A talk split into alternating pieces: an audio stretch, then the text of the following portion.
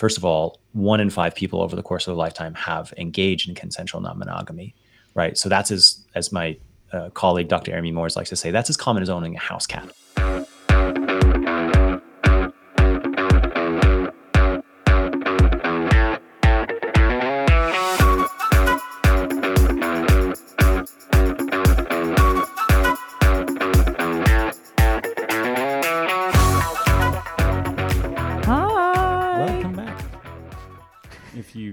Just listened to the last episode, just, just on autoplay at this point. Oh, you're up to date. Yes, Yes. How are you?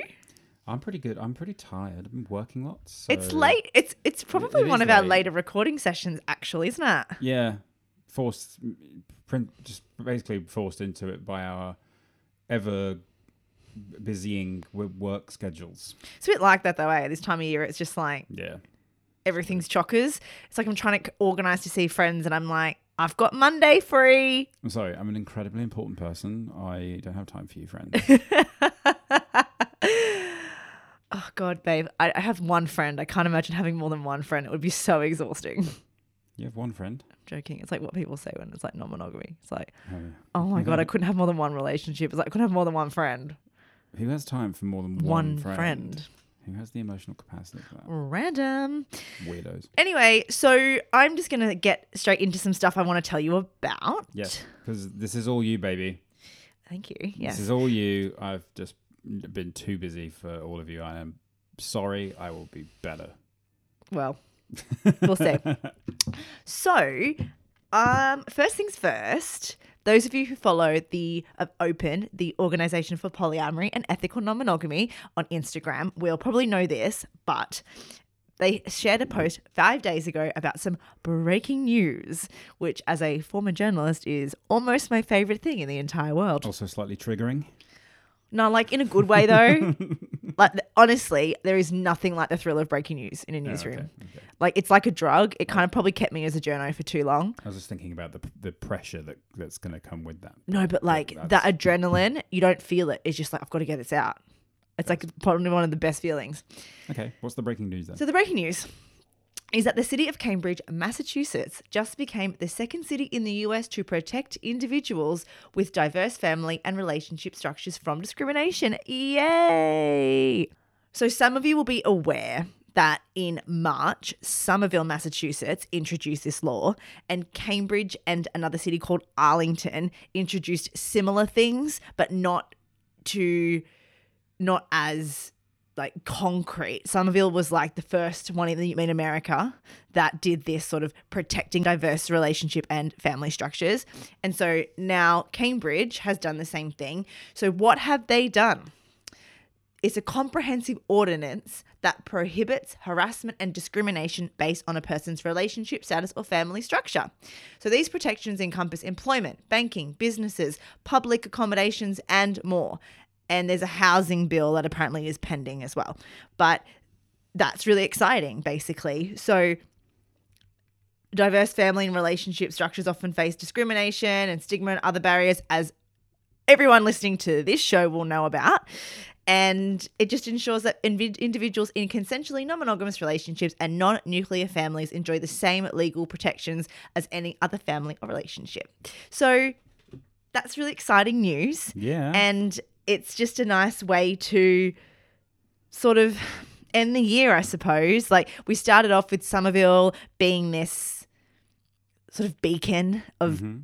freedoms and of protections that people who are in non monogamous relationships need and deserve. And now we've got a second one, and it's all in Massachusetts, but it's just like you need the precedent. You need people to be able to point to other things, say, oh, they're doing it. This is how it is. Yeah. Well, look, Massachusetts is a beacon of academic uh, excellence Yeah. in the United States and the world, and I guess that me that makes it a good place for these things to sort of start being introduced because they they they are example setters in that sense, right? Um, Harvard Law School, right? Well, that's right. Like these places aren't that far from them. Yeah. So it makes sense that there's like a high academic population, a younger population, a more queer population Mm-hmm. in these areas. So it's just really nice to know that. Yeah. And also, of course, it helps people that are in non monogamous relationships, but also different family structures, structures that aren't nuclear families. Mm-hmm. And that can look many different ways.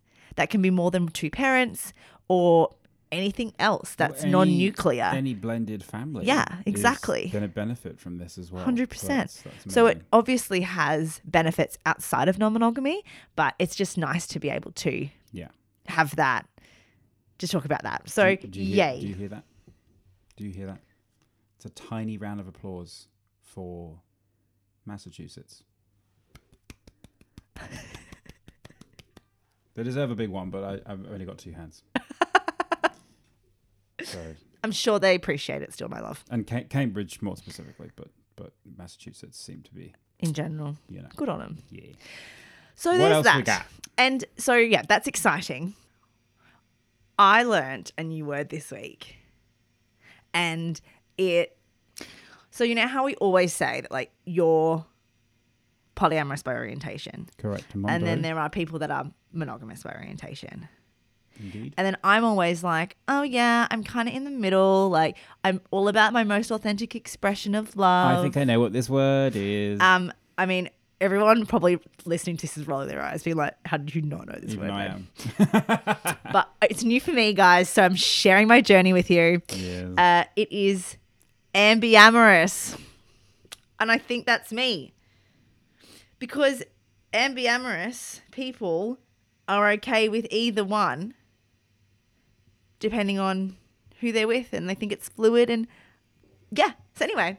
I mean, I don't really need another like word or label. I'm not really gonna like use this in yeah, but that's a good one. but it's because- just like a good one for me to be able to articulate sometimes. Well, I think ambi implies fluidity. Yeah. So it's not a binary label. yeah, Like I am an ambivert, like in the fact that sometimes is that a word?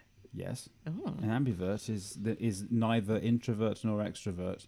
They are they can, they depending on you know like right now I'm very I, I'm I'm an introvert. I'm very much ready to be alone and and and just you know read or well right now sleep. You can probably tell. Or uh, sometimes I can be incredibly extroverted, like I was earlier on when I was at a fitness race and chatting with a bunch of topless dudes. True story. We might need to talk about that at some point in We the will. future. Yeah. Um, but yeah, so I just learned that word and I hadn't really heard that word before. And it seems, sometimes when you come across these things, it seems silly because you're like, obviously, I should have known that, but I didn't know that. So Plus, it's uh, well. The other thing about it as well is that it's it's actually not necessarily a new word. It's like a it's like two halves of different words that you already knew that Mm. they've that have kind of been chopped off the beginning Mm-hmm. slash end of those words and put together, and it makes sense. yeah. You immediately it immediately clicks. Yeah. And I think it's just like bisexual or Is there an ambisexual? probs. Yeah, probably. it's it's just like you know there's these two sort of ends and everyone kind of exists on this spectrum and it's just like of course there's a word that exists to describe that as a whole and it's just yeah it was just interesting i didn't know that and came across it and i was like okay all a bit ambi, really. Yeah yeah and like it's like you know a lot of people identify as bisexual in some way and it's yeah it's just it's really interesting so so yes those are all the things i had to tell you Thank you for that. That was wonderful. You're welcome. Um, I appreciate all the all the all the things. yeah Um, I have a request now. Uh, I want to, take a break yeah, but I, but more importantly, I want to talk to Heath, Doctor Heath, dr heath Schechinger Doctor Heath. Uh, just a quick warning: this episode uh, features our first ever on-air proposal, uh, and it's wonderful. um, and we look forward to inviting you all to what will inevitably be a fabulous hair wedding because Dr. Heath has the most fabulous hair. Anyway, He does have fabulous uh, hair. I, the other reason why I want to talk to Dr. Heath is because it means that my work is done because past me is doing the work for me. And he's It's a a great bit meta, he's isn't a it? great guy. He is. Uh, you guys are going to love this episode. than- We're so excited to bring it to you. He's better than the me right now. We'll be right back with Dr. Heath. I am gonna excited about it. All right, then. Break time. Big break time. Break.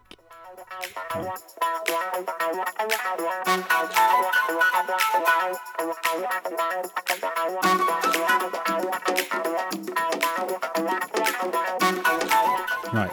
So today, our guest is there's a, there's a lot to go through here. Uh, a counseling psychologist who has over a decade of experience in therapy, coaching, and consultation services.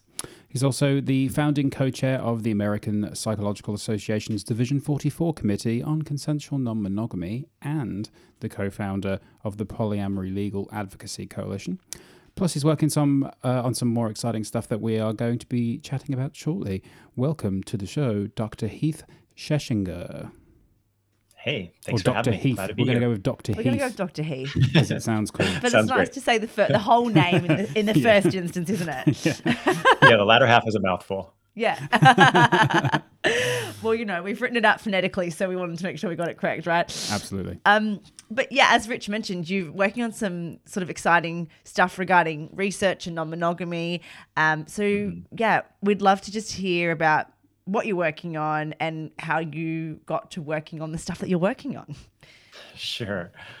Well, in terms of the story of how I got here, um, you know, for me, it started actually, I was well on my way of pursuing a master's degree of ministry um, before I made a shift in part, large part, because I started developing feelings for one of my best guy friends. And where in the line of churches or ministries that I was a part of, that was frowned upon. And I really felt restricted in terms of my capacity to love and be authentic.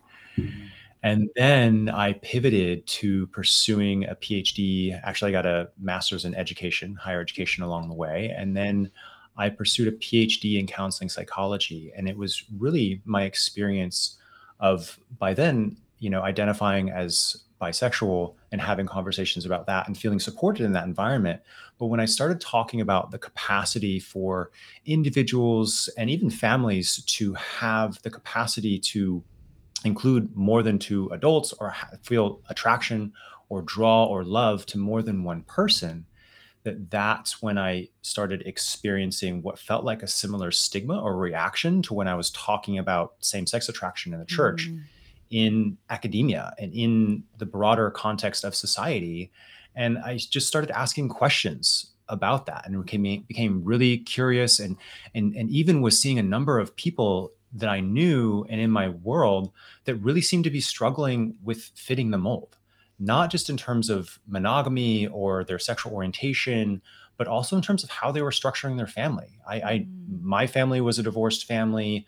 I felt ostracized or stigmatized for that and i saw a number of my friends that were entering marriages and moving away and and being in their white picket fence and their 2.5 kids and their dog but feeling isolated Mm. and really feeling lonely Mhm. and having a difficult time navigating and managing really living this what we were told was the american dream and so that prompted me just to start asking questions about the structure of family and the structure of relationships and how healthy that was. And really that was uh, some of the origin of this new project that i'm working on where we're launching what we're calling the modern family institute. And and that's really the heart behind it is that we want to highlight the challenges that families and relationships are experiencing today by promoting a one size fits all model for everyone and really just focusing on doing research and providing education and r- uh, establishing a clinic and addressing policy support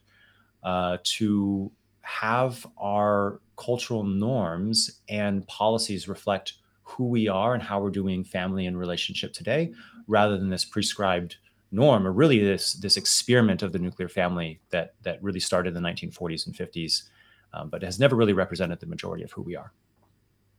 Yeah, I mean, we're a um, blended family. Like Rich has a child, so we are also like already outside of that mold. And then, of course, you add the non-monogamy element as well. And I mean, something that we sort of noticed when we started looking at non-monogamy is something that you mentioned just there about this lack of research about the non-monogamous experience and about you know families in general and how those two pieces can fit to, fit together and how different identities can all intersect with this non-monogamous uh, space. So what do you think the impact is when there isn't research? I mean 1st of all on the individuals themselves that might be practicing non monogamy and have families and be trying to sort of connect all of these things. But also, uh, do you feel like there's a knowledge gap at large that could impact the world more widely? Um, Absolutely. yeah. So, what, Yeah. what are the impacts on those two sorts of different groups, do you think? Yeah, certainly. I I think the absence of research can really perpetuate stigma and misunderstanding more broadly. And there's uh, quite a few with specifically with consensual non-monogamy. But I think that one of the more common ones that I see that is perhaps most detrimental is this perception that non-monogamous relationships don't work. And I think that this kind of has a, a, a, mutuality of uh, impact where there's it not only prompts people to feel stigmatized and oppressed when they want to, have conversations about this. So in in this feeling of othering or feeling that you're different we, we recently published a study internalizing the concept of non-monogamy negativities where there's this guilt or this shame. And really one of the key questions that i have that really hasn't been really examined is what is the impact of a monolithic perspective about love and relationships? How might be holding how might that uh, commitment to monogamy and not normalizing that there's valid alternatives in consensual non-monogamy prompting and more people to cheat than what there would if non-monogamy was normalized right? A 3rd of Mhm. monogamous relationships experience sexual infidelity. And it is consistently across cultures one of the leading causes of families fracturing and divorce. Mm. so it certainly intersects with the family. And and i think a big part of it is that we we have these blinders on in terms of even that there are viable options. And if we're not normalizing non-monogamy as a valid option then we are essentially setting ourselves up to continue in this rinse and repeat pattern and that we just accept that this is one of the the, the, the challenges that we face in long-term relationships. But really if non-monogamy was normalized i think they would have prompted many of those people to be able to have conversations earlier on in the process and mm-hmm. to, to potentially pursue healthier ways of navigating our capacity to be drawn to wanting security and having novelty hmm Yeah, it uh, it's it's super interesting um, when we talk about normalization, um, or even or even in a way, kind of like social monopolization. Um, you know, like d- domination in a way. I feel like that that um, the the the mononormativity or the mon- mononormalization it is very much that it's a it's a mono uh, a monogamously uh, dominated world to the point that that the, I mean, you know, you can talk about any given prejudice, any given kind of um, uh, other other example of of normalization, whether it be heteronormativity or cis normativity, um, you know, you name it. But I feel like when it comes to our relationships and and monog- monogamy, you know, we're, we're talking about something that is so normalized that people don't even know that is other op- Right. there are other options. Right. And so that I mean that is you know incredibly damaging. And, and ultimately as you say uh, we're talking about stigma here. Um in terms of the research that you're doing uh, on that um how how could how can new research actually help with reducing those stigmas around non-monogamy um, and and alternative family structure if you you know to expand a little bit more how yeah w- w- in what ways is, Yeah. is the research that you're doing or, or new research um, Yeah. in more in general how is that helping Yeah.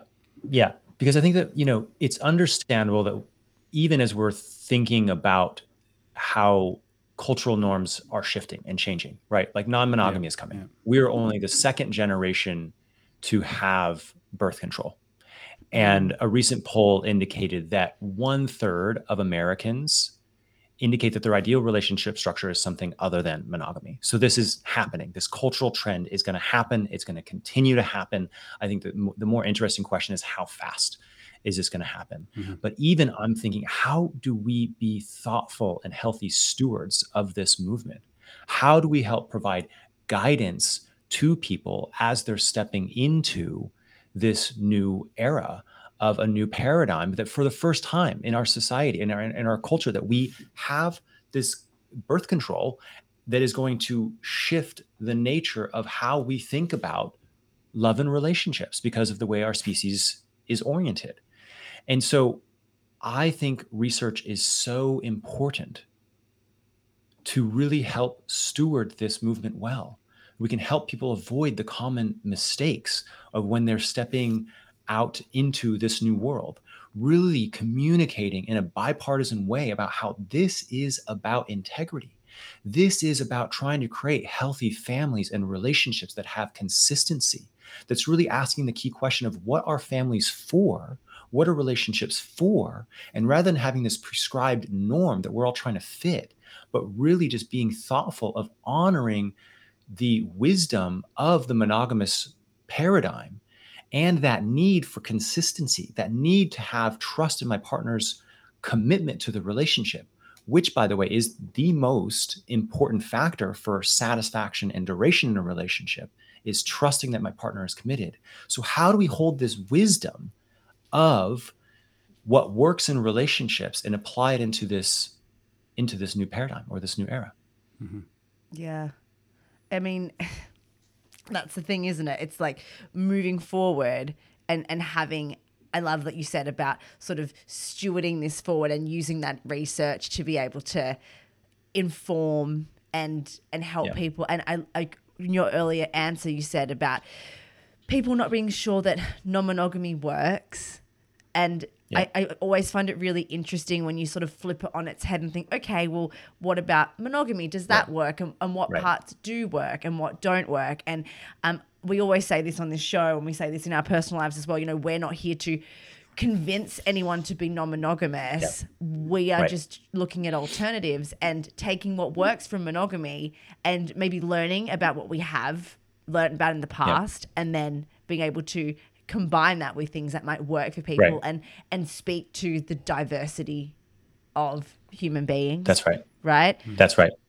It's, yeah, and I think of when you're saying that as well. That's a that's a really astute point. And it, it, it my colleagues and I did a study on people's experience who identify as non-monogamous in a psychotherapy setting, and the most common mistake that therapists made was bl- blaming problems on consensual non-monogamy, mm. right? And we there's this confirmation bias that ends up happening in our thinking when people that have exposure to a non-monogamous relationship and they see that it doesn't work out they have a tendency to blame non-monogamy. But really what the research shows is that non-monogamous relationships on average last just as long. They tend to be just as satisfied right? There's other factors such as how people are communicating um, et cetera et cetera that, that really dictate the success of a relationship. Because we don't think of how many monogamous friends do we know? How many monogamous relationships do we know that don't work as well right? There's a certain percent i think it's even around like 5 to 10% of relationships end up working generally. It doesn't in terms of like ending in marriage and, and long term you know uh, happily ever after if you will and not getting divorced. So there's really nothing about monogamy or non-monogamy that predisposes the relationship to working but that is a really harmful stigma and where research can really come in because now we can say that. Before we'd be like well I, no no actually it works. Trust me like i'm think of my friend such and such. But now we can say well actually that perception that you have is just statistically and factually inaccurate. Mm-hmm. we've done comparison studies multiple of them now they consistently show this so it's just that is not statistically accurate. Yeah. So even when we're having these conversations, right, especially in these governing bodies such as the American Psychological Association, the American Medical Association, the American Bar Association, even when having conversations at the municipal level and the state level, um, when trying to advance policy conversations that are inclusive of not just non-monogamy, but but any sort of family or relationship that falls outside of the nuclear norm, which our, our policies were oriented around, that we have to have data. Mm. Any of the progress that we've had in the conversations, and I'm happy to talk about some of the things that we're doing and some of the successes that we've had, that we cannot make statements without having the data to back that up. And so it's so important that there is support. And even one of the challenges right now and why we're doing the Modern Family Institute is because it's still difficult to get research and financial support from the traditional institutions that are offering that because we're we're too early in that curve. I anticipate there will come a time where that will be easier. So right now we're having to rely on donations from individuals and donors uh, because to launch an institute like this, and even why there's not institutes like this that exist, is because at the end of the day, a concept has to be within the Overton window or within this this uh, have this degree of acceptability that there's it's it's possible to bring in resources to support that work being done. And we're finally at a point where we're at the very nascent stages of where our culture and society is ready for that so now it's it's a really interesting time and why we're finally able, right? Because I've been working in this this field for 15 years, mm. right? Focusing on these issues. But now is the time where we're really starting to see significant shift happening. Nice. Um, we'd love to hear about some of the successes, but we'd love to. We're going to ask you a few more questions, and then maybe we could get some of those towards Great. the end because we'd love to hear about some good news stuff, sometimes it can feel like you're bogged down in all the negativity, and it's right. just nice to know, like, to hear some of the uh, the positives. And I mm. will also say that one of probably both of our favorite things is being able to back up arguments with statistics. So that's oh, quite yeah. satisfying yeah, yeah. Um, when you can say that now. Empirical data is God. well, yes, well, and that's exactly that's exactly what the, the, the need that Modern Family Institute is wanting to, to bridge is just really seeing ourselves as storytellers of highlighting a lot of the research that's already there and promoting additional research, but really helping provide graphs and tables and really help educate mm. the public and the activists that are focusing mm-hmm. in these areas so that they have the data they need to make the arguments they they need to make. Yeah, I yeah. love that. Yeah. How good. Um, well, I mean, we're. The, I think one of the sort of, I guess the obstacles, challenges that may may kind of uh, well is already rearing its ugly head is uh, the increased politicization of yep. identity, uh, specifically yep. yeah, sexual right. and relate, uh, rela- uh, sexual orientation and, and relationship, well and gen- and of course gender right. is gender nonconformity specifically, really, yeah. isn't it? Yeah. Um, and uh, yeah, I, I, I think. I mean, I think I already have my opinion on this, but I want to have. I definitely want to hear your perspective on it. Obviously, what role do you think this sort of over politicization is having on spreading misconceptions about non-monogamy more specifically. Certainly, it is definitely polarizing the issue like it tends to do, which I think is so harmful and unfortunate, right? Because this this really is not in terms of non-monogamy. It's it's a bipartisan issue, right? A recent representative sample, and there's been a, a couple in the U.S. and as well as in Canada that asked about engagement with consensual non monogamy. And the survey found that there's one, first of all, one in five people over the course of a lifetime have engaged in consensual non monogamy, right? So that's as, as my uh, colleague, Dr. Amy Moors, likes to say, that's as common as owning a house cat, right? This is a common phenomenon.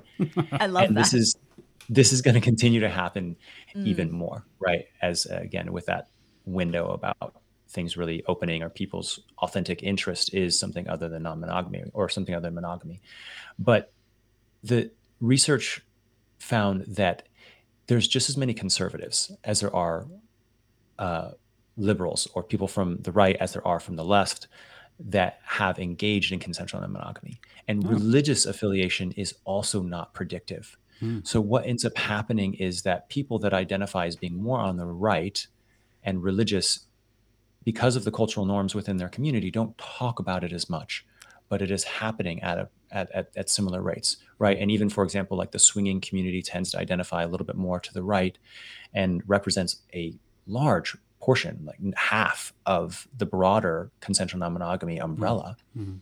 So it's really interesting to me that it is, and I'm curious to even see where it goes, and really where I would love to see it goes it, it is that really even capturing some of my background with the church and really what I see some of my mission and where my heart is at is to have these conversations in a way that really focuses on the mutual benefit that this has, really finding arguments that um, really, and even I see the the motivation behind doing this work is, as we kind of said at the top, that it is about creating healthy, happy families that are able to provide support, and especially in the modern era, right, with eh, you know the increasing wealth gap, with you know being in later stage capitalism, it's more difficult for single families to live off of one uh, uh, income. So Mhm. then both parents are having to work. That causes stress on the family.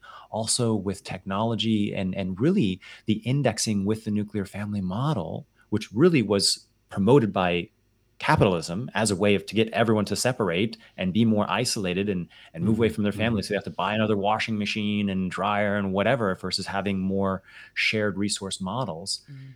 that that has nothing to do with political issues that we can all coalesce and agree that finding ways to have policies that support creating mutuality and care is healthy and beneficial for everyone. Non-monogamy is just one of those expressions and oh by the way, it's not really even about the sex. There's this proclivity to hypersexualize it. I think certainly people people are drawn to it for Mm. sexual reasons in many regards, but they stay for the community and social and emotional support. Mhm. We recently put out a study that asked people about why they're drawn to non monogamy. Now, of the 25 unique reasons that people said that the responses clustered, only three of them had to do with sex. But the top seven reasons had nothing to do with sex. So, in terms of what people are saying, in terms of why, has to do with social support, emotional support. There's more people around to help me raise my kids and meet my needs. I don't have as much pressure to meet all of my partner's needs. And it's more easeful for us to do this over the long run when we have more people around that can support us. Mhm. Yeah, it's like the the whole village idea that I've kind of Yes. alluded to so many times. Right. Um, so and uh, I, yeah, it, it just sound it sounds. I feel warm when you talk about Me it. too. You know, Yeah. I'm like, oh, oh, this is nice. Yeah. you know? I've got like a. I've, if you've got an image of this kind of this life in a way, Yeah. that's, which I won't go into detail of, but like you can, you know, everyone has their own image of it, and it, but it's it's very comforting and um, it, it you know it makes me feel the opposite way I do when I when I think about neoliberalism and capitalism because I feel a bit I get a shiver down my spine when I think of those things. So literally the Yeah. opposite. Um, yeah. So you mentioned about policymakers, and you've got a background in um, mental health and, and psychology, as we mentioned at the top. Mm-hmm. Yeah. How is Yeah. this research important for healthcare as well, and for healthcare professionals? Like, why do healthcare professionals need to know about this sort of stuff and Yeah. alternative families as Right. well? Well, because healthcare professionals are inclined, and even what our research is showing, to make the same stigmatizing, hold the same stigmatizing attitudes and perspectives as the general public, right? And really, at these places, it's some of the most vulnerable spaces that we go into. We go to our medical provider because we need help, and we're oftentimes in a vulnerable state. We go to our therapist because we're oftentimes in a vulnerable state. So having them perpetuating uh, really harmful and stigmatizing perceptives that uh, keep us from really talking authentically about who we are has adverse effects on uh, our mental health. And it's important that we don't have blinders on. To this point, there's been an erasure of this entire conversation. And really, it's been until more recently, right? In, in 2018 was the first time. And when we established the Committee on Consensual Non Monogamy, that was the first time in a national professional scientific association that there was a group of psychologists or professionals that were simply saying, hey, we should research and understand this concept, right? Monogamy was so ingrained in our thinking and our culture that we didn't even think it was worthwhile having a group of individuals that were dedicated to simply collecting data and asking these questions. So it just continues to um, boggle my mind a bit that it has taken so long for us to get here. But we are finally getting to a place where we're, have, we're able to have these conversations. They're starting to move forward, right? We established the Committee on Consensual Non Monogamy. We're currently writing a report which will lay the empirical foundation for us to ask the American Psychological Association to take official position on the issue right? It reminds me a bit of the conversations in the uh, or late 60s, early 70s within the American Psychological Association about same or sexual orientation, and finally them removing it from the DSM and starting the work of conducting research and really just advocating for psychologists using empirically informed um, uh, perspectives. And, and, and it feels similarly. Uh, in terms of the work that's that's that's happening here. It's certainly the level of stigma is different. And I think it's important to name that and acknowledge that. Um, and in some ways the the opposition or the oppression around it is is similar we're also seeing progress in the american medical uh, or, uh, uh, or, or in healthcare more broadly for example we're uh, just proposed a policy statement within the gay and lesbian medical association or glma which is one of the top um, lgbtq uh, medical professional associations um, in the united states and the world and that was um, that policy is moving through, and it's it's passed the uh, the initial um, committee that reviews those policies. Had an honor was honored to be invited that to get to speak and and and um, uh, answer questions around that. And there's not been a policy, as my understanding, that that hasn't passed that that's gone through this phase. So it seems like it's just a matter of time before that will pass, which will then will have a trickle down effect in terms of us making wanting to make position statements within other um, organizations it will be even easier because then okay we're not the first domino if that makes mm. sense um, and you know we're starting to see um, this move forward in a number of other different professional associations related to medical and mental health care and it's just so encouraging to see that this this progress is happening what i'm hearing you say is like there's a lot of momentum. There's a lot of movement. I'm hearing get excited, people. I'm, I'm, feeling. Absolutely. I feel. Yeah. I feel the buzz, and I think it's part of the way that you talk about it as well is with so much passion and and excitement yourself, and it rubs off. So yeah, I'm feeling quite energized too. Yeah. Um, what do you think the if it, could you point to a number of reasons, a single reason um, about why we're seeing all this momentum recently? Um, I'm just yeah. wondering what your thoughts are on that. Yeah, talk about the sure. D. Yeah, like some of our guests have sort of mentioned maybe there could be some impacts related to the pandemic, pandemic. and people questioning about their relationship um, styles and spending all this time with their partners. But I'm just I'm curious yeah, whether you think that's related or whether there's something else. Sure, I think that that's hmm. I think that that's certainly related. But the the factors that I think of is it's been a combination, right? I think yeah. in some ways.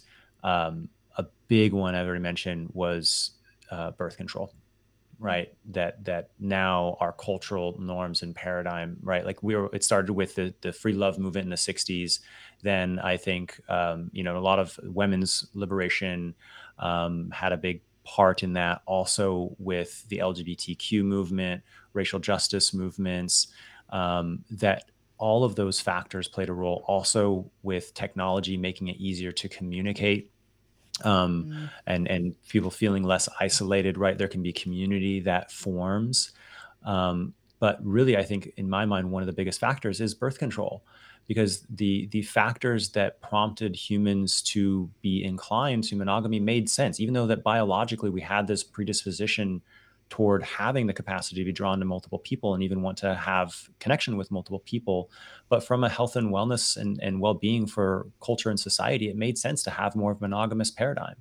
especially with the post-agricultural revolution where we instead of we moved out of being in villages of 100 150 people and having more shared um, child raising that when we became into wanting to have possessions and uh, storing grain and, and agricultural revolution allowed people to uh, collect resources and, and the mo- increase of capitalism that really pushed us into a more monogamous context when we understood that how uh, paternity and childbearing worked and that then there was a responsibility with that that's when our whole system came in and it made sense mm. in some mm. regards pre-birth control for there to be uh, and uh, this concept of monogamy well now that is starting to change mm. right and when you have birth control using that well you got to be careful about having children and and the financial responsibility that comes with having children. Well now that conversation shifts and we've already seen even in the first generation like with the free love movement and then okay the aids epidemic we figured that out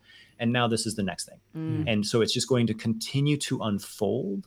And again already we are seeing these numbers increase and a third of human beings want something other than monogamy but because of this cultural paradigm and the stigma they aren't able to Mm-hmm. And we're not even able to have conversations about it, right? Again, a third of monogamous relationships experience sexual infidelity. And that is the leading cause of divorce. It is just a matter of time before younger generations who are open minded are just like, well, this doesn't make sense for us to keep our blinders on of all the possibilities of how we can structure a long term strategy for having healthy relationships. Mm-hmm. And I think we're still in that initial pendulum swing with polyamory. And I think we're certainly struggling with how to navigate that in a healthy way, in part because we don't have research, we don't have data, we don't have all these. Um, uh, it's like the, the kind of a whole open terrain that people are figuring out and we have books and resources that are studying account to, to give uh, a sense of wisdom or guidance but we're in the very nascent stages of this mm. large scale cultural shift about how we're doing relationships this is just the beginning mm. right and mm. where this will goes i think will be fascinating but it'll be much more normalized yeah to similar even with look at the lgbtq movement right we, we saw a 1.5 1 to 1.5% increase each year around social acceptance around it. And now it's where comments where like grandma will talk about it like it's not a big deal, right? Because there's around 70% of people that accept yeah. accept this as a valid concept in terms mm-hmm. of sexual orientation. We're starting to see that with relationship orientation. Yeah. Uh, from my mind, we're about in the mid 90s in terms of acceptance, at least in the US and Europe, around yeah. this issue in terms mm. of it's about 25% of people. And that's about what it was for same sex relationships in the mid 90s. Really and I anticipate we will see. Hmm. Yeah. Like really, right. like I was, yeah, that's, I mean, I was born in the 90s. So like I yeah. wasn't necessarily experiencing it, but it kind of surprises me. But like in both that we weren't that far ahead with that back then, uh, but but but we are. But it's also equally is equally surprising in that we are that far far forward in terms of um, uh, you know accepting non-monogamy like that that is that is quite surprising. Yeah. Yep. Right. Because you know in some regards uh, really the non-monogamy movement is standing on the shoulders of giants right? Mm-hmm. with all of the activists and researchers and scholars and people that took risks you know in their careers to focus on these issues they've really set the table so it's much easier to have these conversations because we already have uh, you know this understanding of the impact of uh, stigma and really even our playbook that we're doing all we're doing is just following the lead of mm-hmm. what the lgbtq um, and women's rights and, and racial justice rights activists and scholars have done before us yeah. in terms of the type of research that we're doing the types of questions we need to figure out how to focus on is this helpful or harmful to the kids what's the impact of uh, stigma what are the pain points how do we address those issues. And it's it's you know no different in, in terms of what we're what we're doing. You know yeah. we're even housed in the lgbtq division of the apa oh, yeah, yeah, yeah, right. yeah. I mean you blew my mind there with the with the birth control uh, stuff because that is actually not something i'd ever even thought about. But then it's when right. it's it's it's that whole thing again where it's like well duh. Yeah 100% i'm like, obviously I'm like, i never thought of that why? Yeah. Why have I never thought of that? That's so obvious. Yes, exactly. because it was such Yeah. a Yeah. big deal. yeah.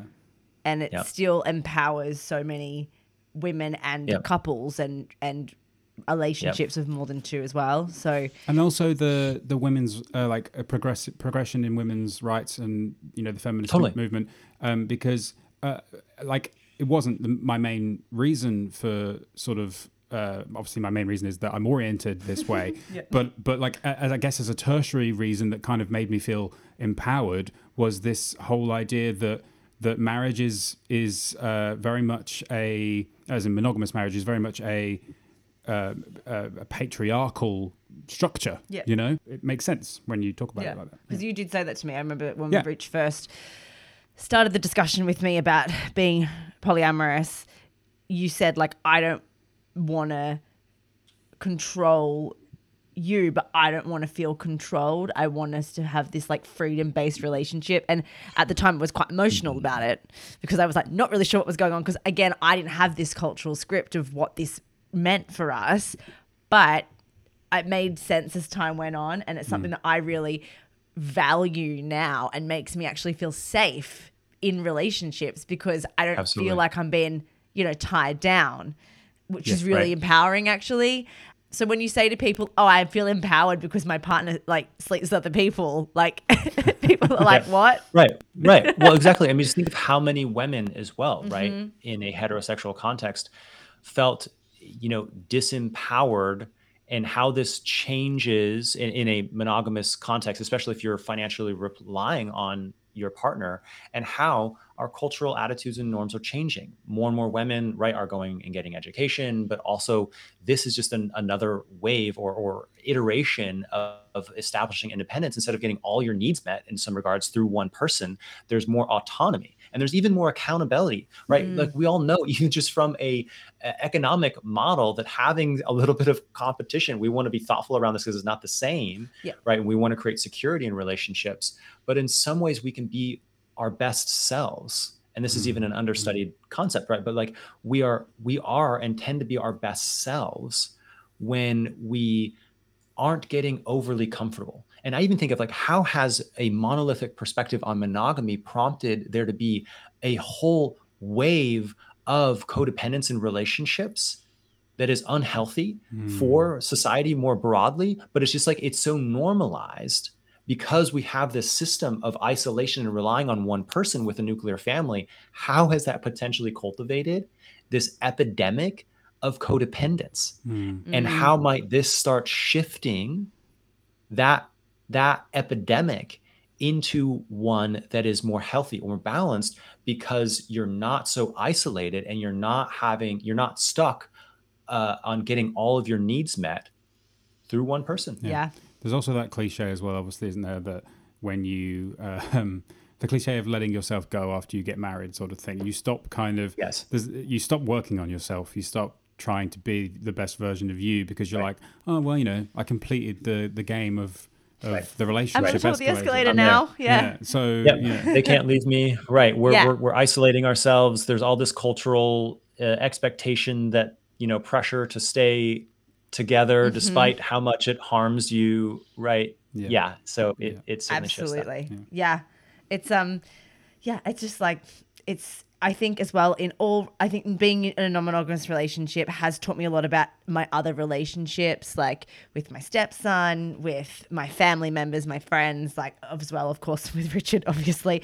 But I think you know in I've realized that no relationship really you should be letting yourself go. It's it's always an evolution and it's a growth. And I think with romantic monogamous relationships that is the same but it's just something that's a like it's not really talked about it's like you're together that's Right. it and i think like that's a principle that we could transfer to all relationships and that we Yes. that non that monogamous people could learn from non-monogamy just like non-monogamous people um, are using the things that work from non-monogamy i think there could be a real like exchange Or learning, there. or, learning, Abs- learning from the mistakes. And, and, and really, I think that that's the spirit moving forward. Mm. That's ideal. Is not this like, oh, non monogamy is the pinnacle or more evolved, but really, I think an integration model where it's Mm. focusing on, hey, there's a lot of wisdom Yeah. And there's a lot of benefit to to having long-term, stable, healthy relationships. And you know what? Mo- monogamy in some regards has really been indexing around that. And there's some real gems in terms of creating security that let's not throw the baby out with the bathwater and just completely go off the deep end, right? Like, how do we, because we're not robots, right? And I see a number of people really struggling in this process of opening too quickly, opening too fast, right? And sometimes trying to take on too much. I think in some regards it makes it difficult, or we're kind of like moving into kind of romanticizing forms of non-monogamy that that may be difficult in part because of the, the, the world that we live in, but also because of our hardwiring and and in terms of uh, having needs for security and and really there's the difference between like a philosophical ideal in terms of non-attachment and recognizing that we are still human beings that really crave and need consistency um, mm. as well. Yeah. Yeah. We've uh, we've kind of um, been keeping our ear to the ground on on some you know some positive things that that are happening in in this in this world about um, some of the some of the uh, developments in in legislation in Massachusetts and Somerville, yep. Cambridge, um, yep. and these are positive things, right? But we want more. So what, Dr. So Heath, what, we want more. we always want more positive in the world because there's enough negativity. Well, so what yeah. can you tell us about some of the positive change that has already happened either yeah. from in the work that you're involved in or from the work you're involved yeah. in? Right. And really quite honestly want to be clear to your listeners as well. If they if they want more and we want more, to be frank, we need we need financial support. We're at this stage of the right now, all this work that's being done all of my colleagues and I that we've these groups that we found, we're volunteering our time. Right. So we've gotten all of this done, and I'll talk a little bit on what we've accomplished, but it's happened by us essentially volunteering our time and bringing this together because we all have other projects that are really what financially sustain us. Right. We are now in the place, and I'm happy to, to share a little bit about some of the organizations that I work with that I think it's important to support. But really, at the end of the day, it is going to take people financially supporting this work so that we can even myself included right like tamp down some of the other projects that i'm working on that i need to do to financially sustain myself so that we can pour time and energy and have staff that can dedicate this to uh, full time right? Because there are it's like all of this low hanging fruit that is available to go and pick mm. in terms of the progress that can happen because we now have a body of research we now have some tangible change that's happening the biggest bottleneck is the lack of resources that are being invested into this space so that there can be multiple organizations that that um, are established and we're starting to to see that right? The Organization for Ethical Non-Monogamy and Polyamory um, recently launched. The Chosen Family Law Center has been around for quite some time, but certainly could use support to grow. Uh, the Polyamory Legal Advocacy Coalition, which I'm a co-founder of, um, as well as you know the Modern Family Institute. And really want to repeat again, like to, in my mind, that opportunity that we've been given, right? That if we raise two million dollars by the end of this year, we will be able to establish an institute at one of the leading academic institutions, public, ac- ac- public academic institutions in the world. And it'll be the first time that we have a research based in, uh, institution that is focusing on these issues. So there's this tremendous opportunity. And if that were to happen, just in terms of the opportunity to scale this work and really be uh, hopefully uh, stewards that help uh, engage in a thoughtful, empirical based process for supporting humanity in this next stage, this is an, a critical part of what's needed in that work um, for us to move forward. And to touch on those uh, wins that you were referencing, so excited about uh, plural domestic partnership. There's now three cities that in the United States that also that do not require a um, residency in those cities um, so that people can go and just take a weekend trip and hang out in the hipster coffee shops of Somerville, Mass, mm-hmm. and you can get a plural domestic partnership with more than one person as long as everyone involved is consenting. And really, why this is important is uh, one, really one of the, in terms of just legitimacy and there being recognition and and public you know uh, articles that come out to address this as a kind of a growing movement and normalizing it there. But also when it comes to in the US right with our healthcare system and it being based on your employer you so let's say um, that uh, Richard you and I are married and you're um, uh, dating um, uh, Siobhan and but you and I both have an employer in the US that pays for our health insurance, but she does not. Well, this would give us the flexibility that we could, you know, take a trip to Somerville and you two could get a domestic partnership, but you and I, Richard, don't have to get a divorce. And we can maintain the stability of our family without having to disrupt our family. I'm in. And Let's and do it. extend. All right, um, that's down. Well, Let's let's, do it. We accept your proposal. Thank you so much. Yeah, great, great, great. This is the first. This is a first, folks. First proposal we've Being had on the show. to. Thank you so much. Love I'm it. flattered. Um, anyway, sorry. So- Sorry, let go him, on, let go him finish on. his point. um, but then you know the other side of that is so let's say richard that you and i um, uh, uh, or that that the two of you got a domestic partnership on on friday or saturday well there's nothing stopping our employers from them firing us when we get back to work on monday. And so the other side of this is non-discrimination ordinances. So adding non-monogamy as a protected class.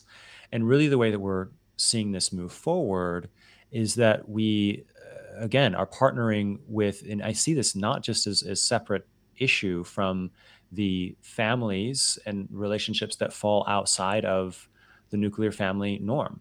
So we're partnering with, you know, 38% of Americans are single, right? And th- many people do not live with a partner. So it's it's creating a coalition with that community, with blended families, with step families, with intergenerational families, with chosen families.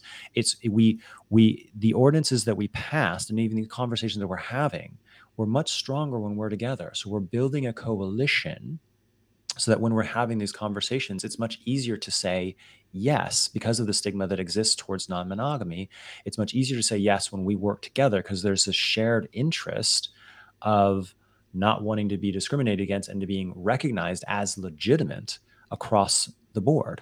And so that's the the path that we've been taking. And we, um, you know, Somerville became the first city to pass uh, a non-discrimination ordinance. Cambridge is following suit. We're also in conversations with uh, two cities, uh, Berkeley and um, Oakland, that have city council persons that are um, uh, outwardly naming uh, interest in supporting these ordinances. And again, the, the biggest issue is that we just we don't have a team and resources to really put together a, a campaign to really conduct research for us. That's kind of what modern family institute does is is provide an empirical foundation and and support on the back end but and then really for these other organizations as well um, to start reaching out and um, asking for change. So at this point it's it's really up to grassroots folks and individuals that have relationships with a city council person or a mayor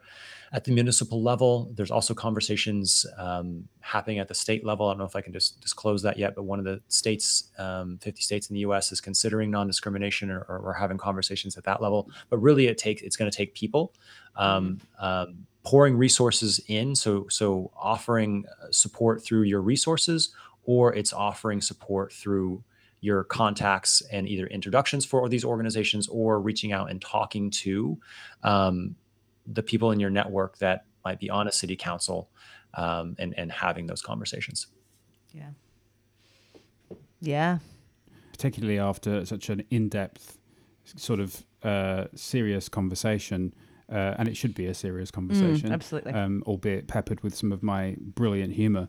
Um, but uh, but but we, we we do like to finish things off with a, a little bit of a game.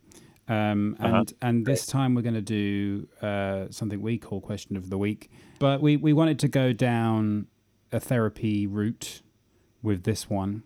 Considering we Um, have a therapist on the line. Indeed. Uh, You so, do. so we're going to ask you a, a question. Um, the question is don't you think you need therapy to deal with these non monogamous urges you're having? and I guess uh, how I do. I. I, yeah, right. Sure, sure. Um, so, you know, my initial thought that comes when you ask that is, you know, there used to be a time that we would ask a similar question to someone who was having same-sex urges as well. Oof, oof. That's a And good. That's a good first. and we now know that that is incredibly harmful. And even my colleagues and I have put together a study that really demonstrates the impact of mononormativity and this minority stress, or suggesting that there's something wrong with people for being oriented a certain way. And I would say that consensual non monogamy is an equally valid option. People aren't more in, uh, inclined to have mental health issues in terms of the comparison studies that have been done. They are also, the relationships are inclined to last just as long and be just as healthy. Then, in fact, what matters most is that there's agreements on the agreements, not what the agreements are. So that is what matters. And there used to be a time, but that is an ill informed perspective and quite harmful. And, uh, you know, also, I would, I suppose the last thing I might say to that is that really where we also need to grow from the therapist's perspective is one, I think it's perspective like that, as I mentioned, that that lead to increased infidelity because people feel like they can't talk about it, and really then it leads to more a, lack a lack of integrity.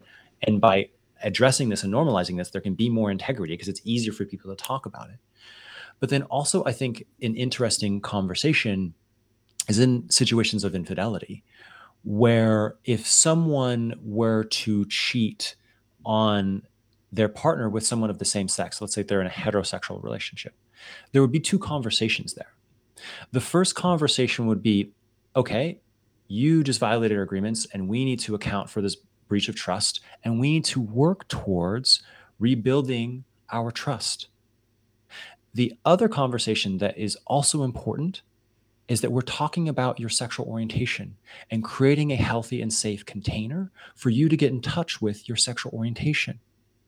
But notably, we are not at that point in terms of our conceptualization within the field of psychotherapy and psychology more broadly to where we are talking about relationship orientation.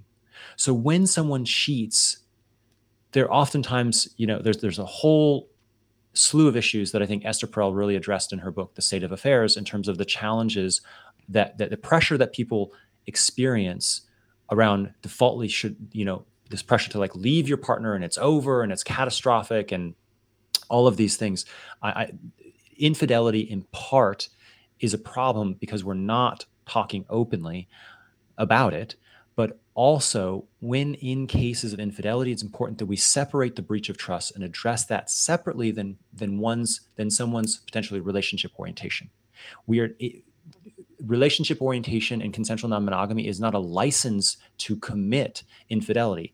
In fact it is by definition the opposite and an inclination of creating more space so there can be more integrity in having these conversations. But i think it is so critical and one of my missions as well in the work that we're doing is even introducing and and, and really promoting awareness of the concept of relationship orientation and specifically in these instances so that we can have two separate conversations and therapists are educated enough to know about this concept because I think word out is now it's more common to receive training and that there would be this conversation from most therapists about oh, okay let's address the you know infidelity but let's also talk about your sexual orientation. Similarly I would love for us to move in this direction of okay let's talk about the breach of trust but let's talk about your orientation in terms of your authentic preferences or orientation about how you want to structure your relationships and what's healthy for you, what feels alive for you, what makes sense to you, what's spiritually in line with how you think about yourself and the world.